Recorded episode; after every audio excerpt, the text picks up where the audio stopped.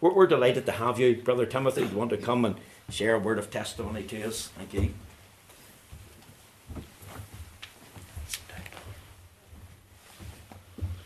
Well, can I begin by saying it is a joy and a privilege uh, to be with you tonight. I want to thank uh, the Reverend McLaughlin not only for the kind words of welcome but also uh, for the invitation to come and be part of your service. It was a bit of a struggle in a way to get this date. I had a previous date and then everything, and then trying to get off from college, but we're very thankful that everything worked together.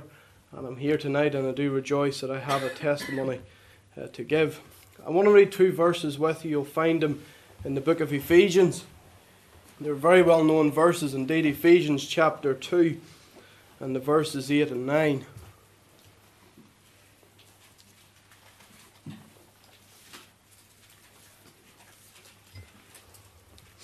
Ephesians chapter 2, the verses 8 and 9. The word of the Lord says, For by grace are ye saved through faith and that not of yourselves, it is the gift of God, not of works, lest any man should boast.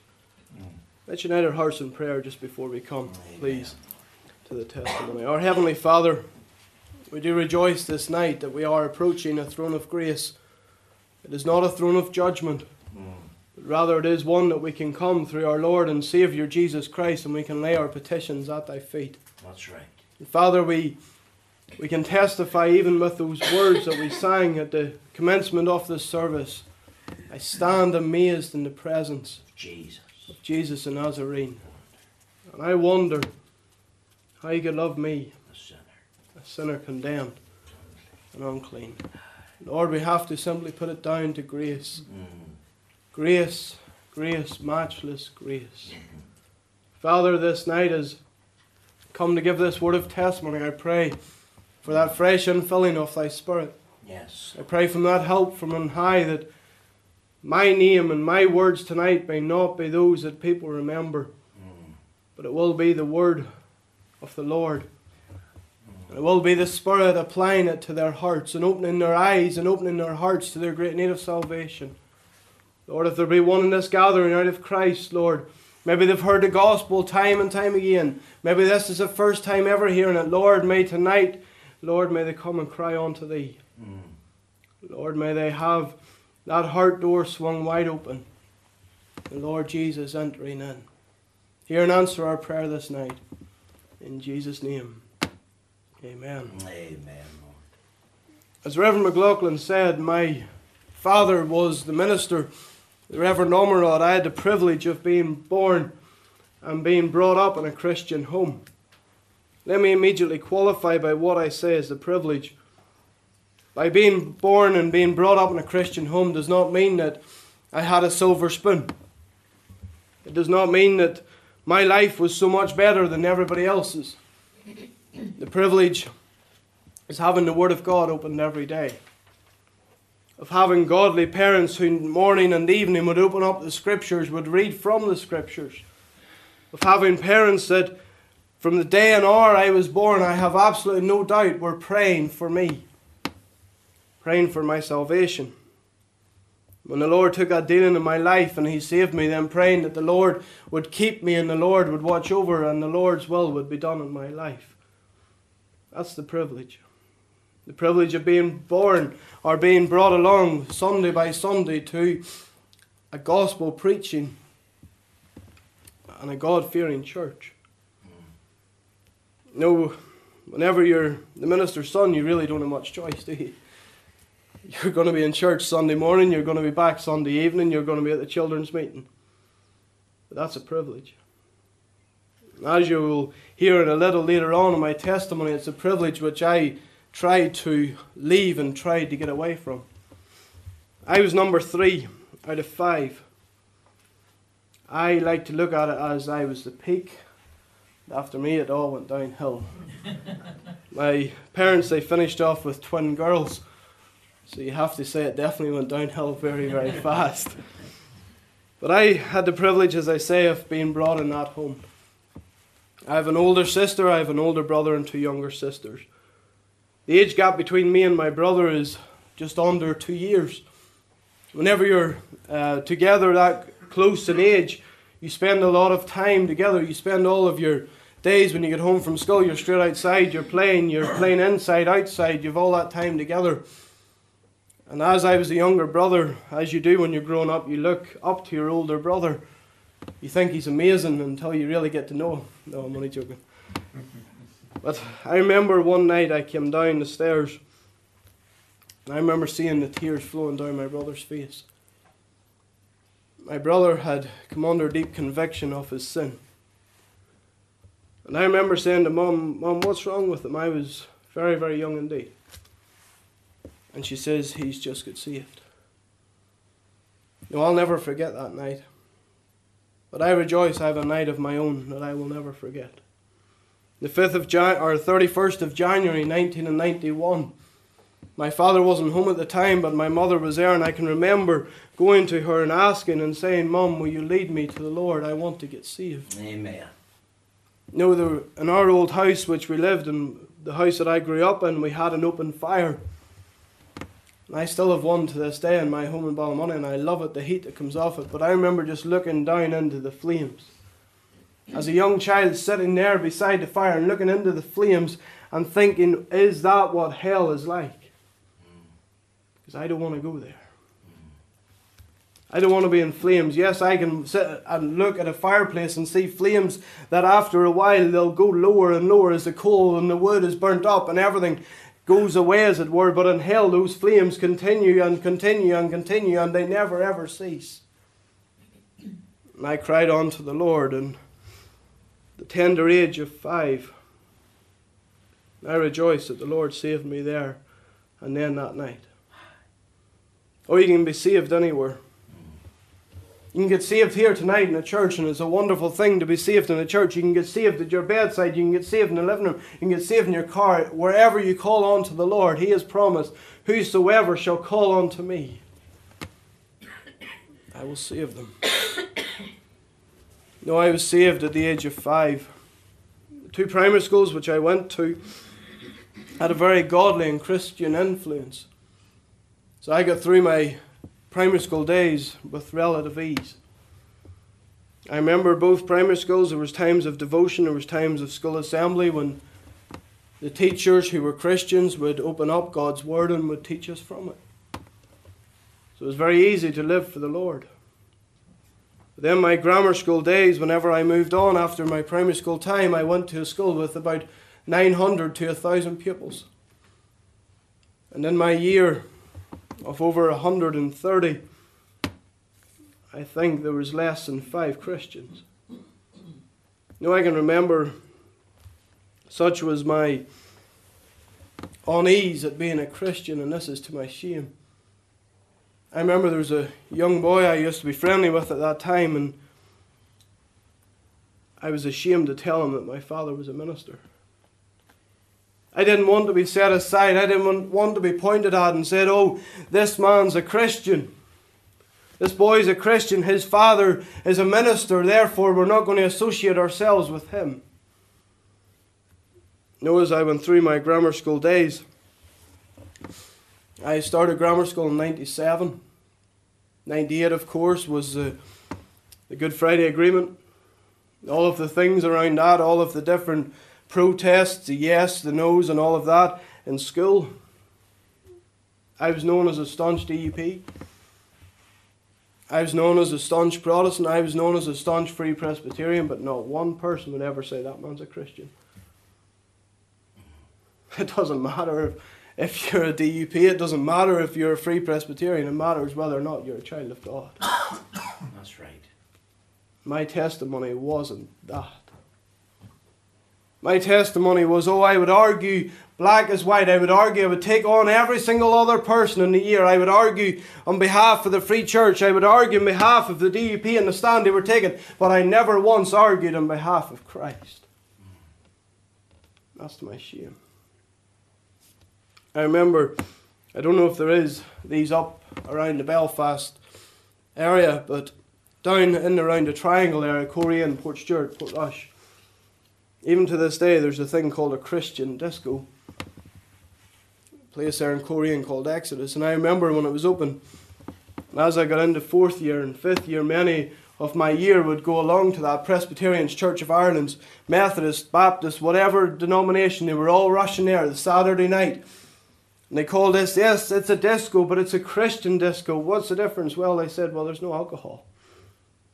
Quarter to 12 on the Saturday night, the music will stop. Somebody will then have a brief word, and then everybody will be out the door by 12 o'clock. I honestly don't know how you can go from having pumping, dancing music in your head to suddenly silence and focused on God's word for 15 minutes and then out the door. And I remember arguing with them, and yet, here was my greatest problem.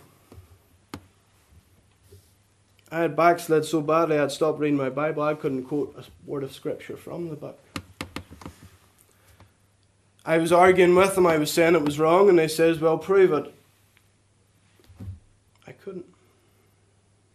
I didn't know one verse. I couldn't give them Matthew 6 and 25 or 24. No man can serve two masters. He cannot serve God and mammon. You're either in the world or you're off the world. And that was my days in grammar school. I started slipping and further and further the, the language had started coming out of my mouth. I remember in my time, and as I got up, fourth year, fifth year, Cloughmills has never been a big church.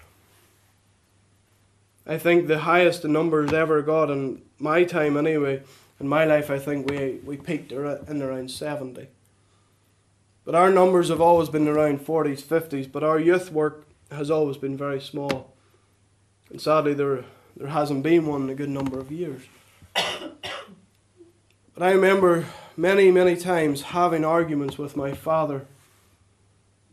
There would have been four out of the Ormerod family at the youth fellowship, maybe only two or three others out of the whole church. So there's over 50% of the youth fellowship from one family. And I remember arguing with my father, it's boring. Why would I want to go to a place where I'm just looking at the rest of my family? Why would I want to go anywhere like that? It's so boring. There's other your fellowships, and look, they've 20, they've 30. Let me tell you, it's not about numbers. It's about whether or not you're meeting with the, the Lord of the house. And if there's only two people in your youth fellowship and Christ is there, like he has promised, where two or three are gathered together in my name, there I will be in the midst. It doesn't matter in numbers. Young person, I say that to you especially. Or oh, you can have a youth fellowship with 50 and yet you can never experience the blessing of the Lord. You can have five, you can have three, you can have two, you can have just you and the minister even sitting in a room studying God's Word and God come down. And God bless. I remember when I got to that age of 17, and with my birthday being in around Christmas, other ones in my year, they got their driving license quicker than I did. And Sunday nights, immediately after the meeting, I'd get straight home. My mum would drive me home. I was straight up the stairs, stood off, thrown into the wardrobe, t shirt on, jeans on, trainers on, I had a car waiting at the front door to pick me up, we were way down the port. Down Portstewart, Portrush, cruising round, dance music blasting out the car. You know, even in those times, I can look back and I can see, yes, I was feeling the Lord, but I can see the Lord still. He had never left me. Amen. Know, all the ones that I used to hang around with, there was a group of four of us every Sunday night they would stop at some stage in the evening, either go into the chippy or go into the garage and get a load of food. I never once could get out of that car and go in and buy anything. And there was nights I was starving. But the Lord, and it had to be the Lord because it wasn't me, the Lord would stop me from getting out of that car. Oh yes, I was failing him in so many ways. I was letting him down. I was there desecrating and ruining his day. But yet the Lord was still watching over me. You know, as I got into sixth year, 2003, the Lord started moving.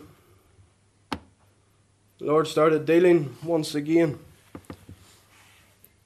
I remember, as I said, those group of friends, there was four of us that hung around. There was one in particular I, I would never have imagined him getting saved. And his arguments with me, whenever it came to the Bible, he used to simply say, Talking donkey. He says, That proves it all. How can it be true? How can a donkey talk? There was a meeting in the autumn 2003 in Ballymoney congregation. My father was giving his testimony. There that night, that young man by the name of Kyle got saved. I couldn't believe it. A man who had absolutely no interest in God or in the Word of God. And yet that night, my father had the joy of leading him to the Lord. Amen. The Friday of that same week, just a few days into his Christian life, we were up at the Odyssey and we were messing about as it were, and I remember that he swore. I turned around him, I says, Kyle, you shouldn't be doing that, you're a Christian. Quick as he turned around and says, What are you talking about? He says, Sure, you're a Christian, you do it all the time. What a testimony I had. That people looked and said, Oh, this man's meant to be a minister's son, this man's meant to be a free Presbyterian. And if his mouth is allowed to come out with stuff like that, well, then obviously it's okay. Brethren and sisters, remember people are watching and listening to you every single place you go. In your workplace, in your school, those around you, when they know that you're a child of God, they will be watching you and they will be listening. And they will be taking heed as to what your life is.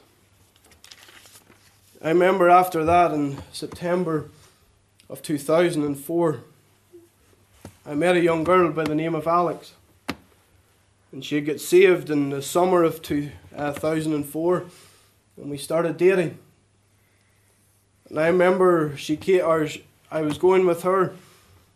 I asked her out, she said yes. One day later, I got a text from her saying we need to talk.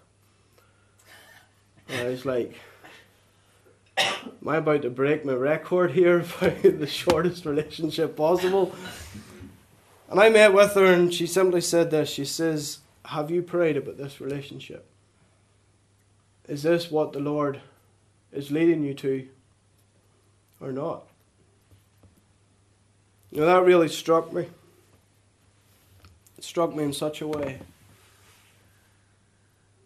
I was so embarrassed, number one.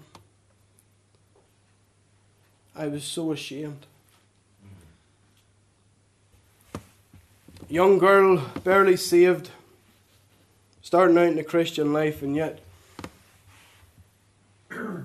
here was I living my life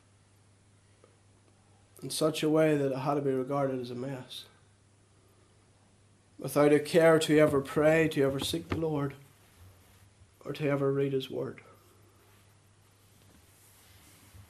I cried unto the Lord, and I rejoice that He is married to the backslider. Amen. And the Lord took me back. And there's times I've failed Him, yes, but He's never failed me. Amen. I finished my schooling days. I thought 14 years in school was enough, so I never went to uni. I decided it was time to get out and earn some money from April 2005, I started into the employment of borehole drilling. In case you're wondering what on earth is borehole drilling, it's digging holes in the ground and getting very dirty and taking very dirty clothes to either home to either your mother or to your wife. That's the simplest way of putting it. I went all over Ireland for just over nine years times were good, and then obviously the recession came along. Times were not so good. But in those years, and I remember it was, I started April 2005, May 2006. My boss came to me, my boss knew I was a Christian, my boss knew of my standing. And he came to me and he says, Tell me this. He says, We have a couple of jobs coming up on the Sunday Would you work them? I said, No way. He said, Right. He says, There's a couple of jobs coming up down south. And usually, whenever you went down south, you went down early in the Monday morning, you come back late the Friday night.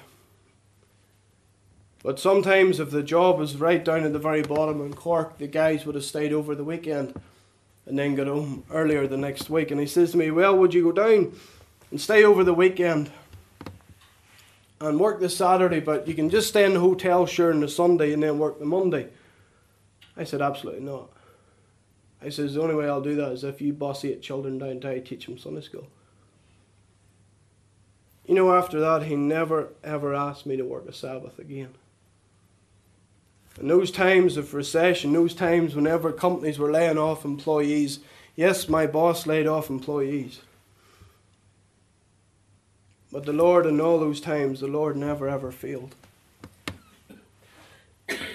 Let me tell you this, and let me encourage you and say this to those in the workplace. Unless you're in a job of absolute necessity to work the Sabbath day, you know those jobs, hospitals, those emergency services where you have to, it's a necessity to work on the Sabbath. If you're in a normal, as it were, weekly job and your boss comes and starts putting pressure on you, asking you and seeking you to work on the Sabbath day, say no from the very start and never ever move from that. My company, which I worked, was full of ungodly people. I mean ungodly people. There was a young man was he only started with this and he gets saved very early into his time. He attends the Church of God down in Ballymoney. Man, I seen a, a remarkable difference in his life. He was asked to work a Sunday, and I remember pleading with him. It was just before I left to start into my college days. And I pleaded with him. I says, Don't do it. I says, You do it once, the boss has you. I says, Remember, you're a child of God. You know, he worked it. You know, the boss has that now that if there's a Sunday work and he needs boys to fill in, yes, there's other ones who are unsaved, but he has also that young man as well. Remember the words of the Lord. 1 Samuel 2 and the verse 30 Them that honour me, I will honour. You take your stand for the Lord, the Lord will never fail you. You take your stand for the Lord, for His laws that you will find from Genesis right through to Revelation. You look at the commandments, you look at all of the different commands that the Lord lays down for our lives, and you adhere to them and you live for the Lord. The Lord will honour you, and He'll never fail you. And yes, times are hard. There are times I remember whenever the work was so short, and yet the Lord brought in other work. My father in law needed a hand, so I went and worked for him. And it wasn't where I expected it to come from, but yet the Lord undertakes and He provides each and every time. Now, I had the privilege, up until I went into college, of teaching in Sunday school. I have the privilege to help out in the children's work, even to this day. Then, as time went on, you could say in a way that things started to move from that time of blessing, as it were, in the times of trial. Remember, child of God, there will always be trials in our lives. Always be trials. I remember Christmas 2011 was one particular trial. I remember spending parts of that Christmas period sitting around the bedside of my grandmother. I only ever really knew the one set of grandparents. My grand Ormerod, he died before my mum and dad were even married. My granny Ormerod, she died when I was very young. I never knew any of them on that side of the family. But my granny and granda Beggs, Christmas 2011, we spent that time sitting around the bedside there in the Ulster Hospital with my grandmother. She passed away on the 3rd of January. Eight days later, my granda passed away. Last night of the of the wake, just the day before Granny was to be buried, he suffered a stroke as big as is possible for a person to suffer. They said. and he died just eight days apart, the 3rd of January, and then Granda died the 11th. Now, that was hard enough, I have to say, losing that one set of grandparents, because everyone knows how special grandparents are. To lose that set. Then came May 2013. As I think upon that time, I can see nothing but the hand of God all over it. As I said, my job, it took me all over Ireland. And the two weeks leading up to the 21st of May, I was drilling up a mountain outside of Newry, near Meath Road out of Newry. And that mountain was in such a way that we had to get a digger in to dig a track to get the rig up to the top of the hill. The ground and the terrain was such that we had to leave our pickup at the bottom and climb up every morning and then walk back down if it was wet to get our lunch and up and down. And so where I live in Ballymoney, in a normal day's traffic, it would take two hours getting through all the traffic. It took us about 20 minutes walking to the top of that mountain and down. So roughly you could say I was two and a half hours from home. I was there the week before. I was there that week, and then Tuesday, the 21st of May, my wife was having her 21 uh, week scan on our second child.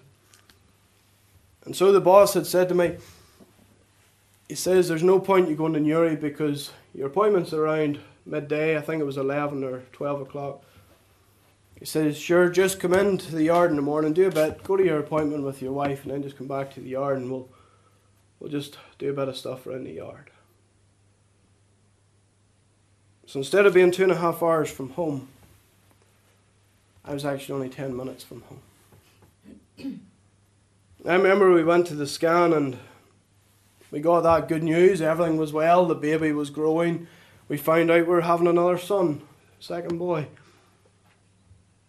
I went back to the yard. My wife, she went to my Mum's house, Mum was minding our eldest boy that day. And then, as my wife got to the house, phone calls started coming through about Dad in England. I remember my wife phoning me and she just simply said, She says, You need to get over to the house as quick as possible. She says, Your dad's been in a bad accident. We don't know what's going on. We haven't heard. Nothing definite's coming through. You better get over. So I left the yard. I was at my mum's house. Now I can remember driving over. I can remember even the exact point in the road where I started thinking, Dad's going to be all right. I remember even thinking in my head what I was going to say to him when I seen him for his bad driving. If he's been in an accident, what on earth was he doing in the roads?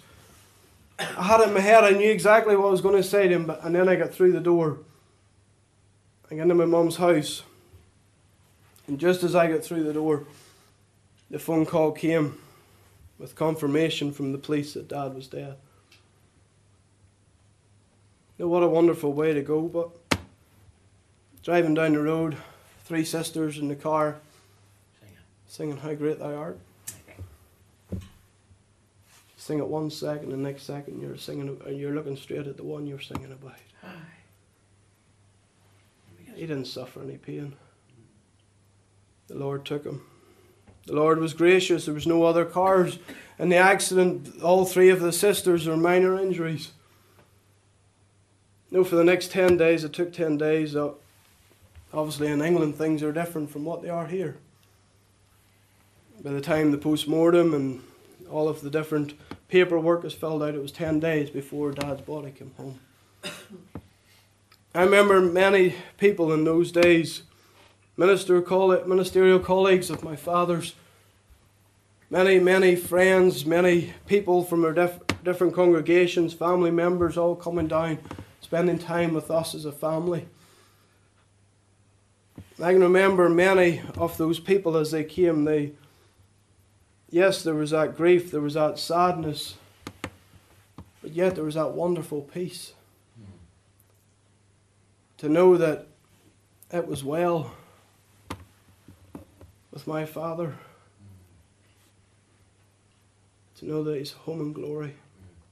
I remember one question that was constantly being asked was this How on earth do people that have no peace in their own heart have no assurance when those loved ones die, how do they get through times of bereavement without the Lord? I have to simply say, I have no idea. Because without the Lord, I have nothing. Know, the Lord gave us such wonderful grace at that time. I'll share just one instance of it. I remember whenever that news came through, my eldest boy at the time, he was only four. Whenever those phone calls started coming through, he was very quickly bundled into the living room. Cartoons were put on, and he was, as it were, he was left for a while. I remember going in and sitting him, lifting him, sitting him on my knee and just telling him his grand is in heaven. He wouldn't see him for a very long time until the Lord took Judah home too. You know, that was one of the things whenever Judah was saved at the tender age of four. I can still remember him phoning Dad to this day and Dad rejoicing down the phone with him. But I remember, I think it was the next night, there was different ones were down and we were there was as it were that lull in the house. We were trying to get a bite to eat and says to Judah, Do you want to say grace? And his grace or sorry, let me rewind a bit, the night before his prayers. His prayers at bedtime that night were, Dear God, you have now taken my granny and granda bags You've now taken my grand Ormerod. How is this fair? Amen. And that was him. Yeah. Never said a thing to him. Mm-hmm. Next night at Grace, he said Grace, and he simply said this Lord, thank you for taking Granda home. That's a four year old child. That's the grace of God. Amen. I'm not picking my son up saying he's some amazing child. He's just a normal child, but the grace of God in his life that could give him that wonderful peace that it is well with his granda. Yeah. And he's home in glory. No, Dad's body came home, and that time of funeral and everything took place. Let me say, I'm not making out as if my loss in my family is any greater than what you've maybe experienced in your family when your loved ones have passed. I'm, I know grief to every single person and that loss of loved ones is very, very acute. Mm-hmm. And I know that the people say, oh, you'll get over it and time's a great healer. I know for a fact time does not heal nothing. We learn to get by. That's right. And that's when you look to the Lord to get you by. Let me just briefly say how I ended up in the Whitefield College. I can honestly say it was never, ever my intention to be standing in this uniform. I remember people said to me before dad died, after dad died, sure, would you never go into college? I says, absolutely not. I, I, I couldn't afford that. The drilling, in a way, it was it was good. It was apart from the recession years, things were good. I was able to get a house. Things were going well. We had the children, and everything, as it were, was secure. I can remember even in December 2013, we were over with friends for a Christmas dinner a couple of days before Christmas, and the man of the house he said to me, "Sure, would you not go into the college?" I says, "No way." I says, "Couldn't afford that. of a second child in the way." I just "Couldn't afford." Our second child just been born. I says, "I couldn't afford to go into the college." now I remember in the months after Dad had passed, the different men and Obviously, during a time of vacancy, there's many different preachers come to the pulpit. In the months, especially after Dad had passed, there was an awful lot of students came through uh, Clough preaching.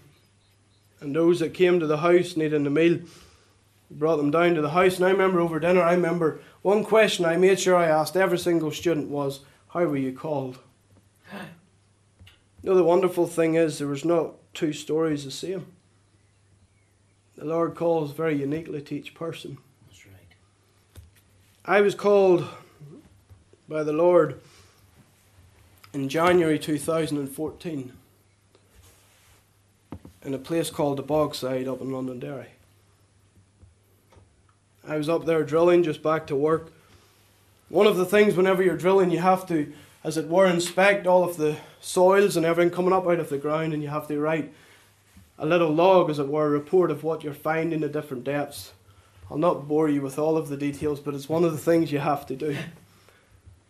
And I remember sitting there on my knees and just studying the soils and marking and writing, and I simply sat back on my knees and said, This is not what the Lord has for me.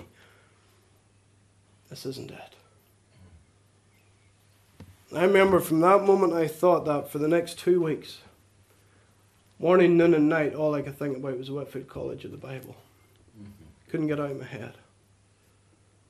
One of the things my father always said to any man going for the college, and I remember him saying it within my earshot many times never ever go to the Whitefield College unless you know the Lord has called you there and unless you can stand in a verse of Scripture saying, This is the verse the Lord has called me with. Amen. So I remember after that time in the box, that next two weeks, all of those thoughts going through Whitefield College constantly, morning, noon, and night. I was reading eight chapters a night looking for this verse. I had no idea what the verse was meant to look like. I was sitting there reading eight chapters a night. I even read in Romans about how shall I hear without a preacher. And I read it and went, nothing.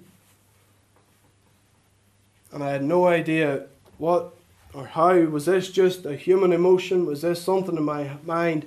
Or was this the Lord? I phoned the Reverend Linden. And I says to him, I says, Brother, I need to talk to you. I didn't tell him what it was about. And he says, Well, sure, come on over. So I went over that night. I spent two hours with him, and as I was leaving, he prayed and he said these words. He says, Lord, if you're calling this young man into the ministry, he says, give him a verse with the word go in it so he knows you're calling him.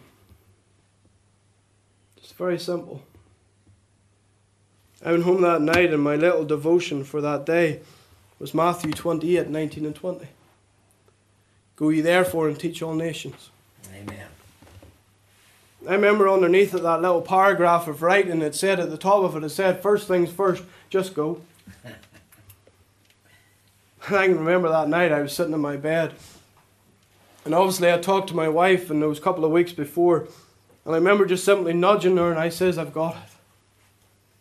And that feeling of joy, that feeling of relief, that burden as it were off my shoulders, and that excitement that came over me, well, I couldn't have manufactured that. To know that the Lord's will was being done and the Lord's call was so clear. You he gave me wonderful verses of confirmation after that, and then I remember praying, and I says, Lord, I says, I know you've called me, but I want a verse now that you'll keep me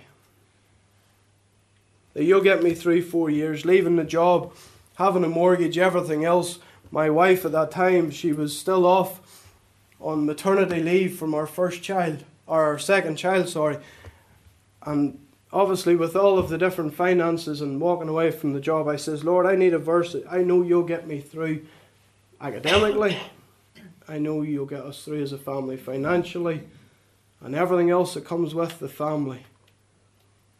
Reverend Abernethy was at that time was our intermodder. He was taking a prayer meeting and he was preaching from Isaiah 42, the verses 1 to 3. And I will be honest tonight and I will say I don't remember one thing he preached. Because there was a verse 6 in that chapter which jumped out of the pages that were at me and caught my eye and I couldn't get away from it. It says, I, the Lord, have called thee in righteousness and will hold thine hand and will keep thee. Now, I can stand here tonight and testify as I come to the end of my third year in college, the Lord has held my hand every single step of the way. Amen. Thank you, Lord. The Lord has brought me through exam after exam, and I certainly was never an academic. My mother used to almost pull her hair out whenever it came to exam time at school. Anytime she'd come to the bedroom when I was meant to be studying for my exams, I was always doing something else. And I always told her the same thing I'm on a break. I've been studying hard, it's now break time, and she came to the conclusion that I did five minutes of work and 30 minutes of break every single time. I am no academic. I can remember actually in the first year Christmas exams, we went back after Christmas and the lecturers were bringing us the results. And some of them were more gracious than others. Some take you into a room quietly and tell you a result. One of the men who was bringing his results, he stood up at the front of the class and he said, and he went through the from top and he was working his way down and he was working his way down and he was eventually going to come to me. And he came to me and he says, How long is it since you were in school? And I says, About 10 years. And he looked down again and he goes, I can see that. the Lord has stood by me every single step of the way. The Lord has been so gracious and so wonderful. The Lord has kept me every single step. Oh, I failed him. I'm not perfect. Even since I went into college, I'm not perfect and I have not been perfect. But the Lord is perfect. Amen. And His grace, that grace which is sufficient, that grace by which even our text said tonight, we are saved through faith. I'm not saved because of my family or who my father was. I'm not saved because of my church attendance. I'm not saved because of anything other than the faith that I have in the Lord Jesus Christ mm-hmm. and what He did for me upon Calvary. You know, to think of those times and even that opening hymn once again. The thing of the Lord standing in the Garden of Gethsemane and that cup of God's wrath right there in front of them. And that cup filled with the sins. And my sins are in that cup. Oh, what grace. I want to ask you tonight as I close can you say and can you testify of the grace of God in your life? Can you say with that assurance, He is my Lord and He is my Savior? You say, I'm saved by the grace of God. Mm-hmm. Now, my life, my life's history, my life's His story. Yes. It's not about me, it's about what Christ has done in me May the Lord bless His word to our hearts this evening. Thank you very much.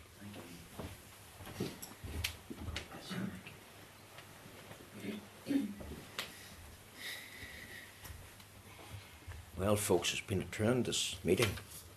Great sense of the Lord's presence. And we do thank you very much, Timothy, for all that you've shared with us this evening.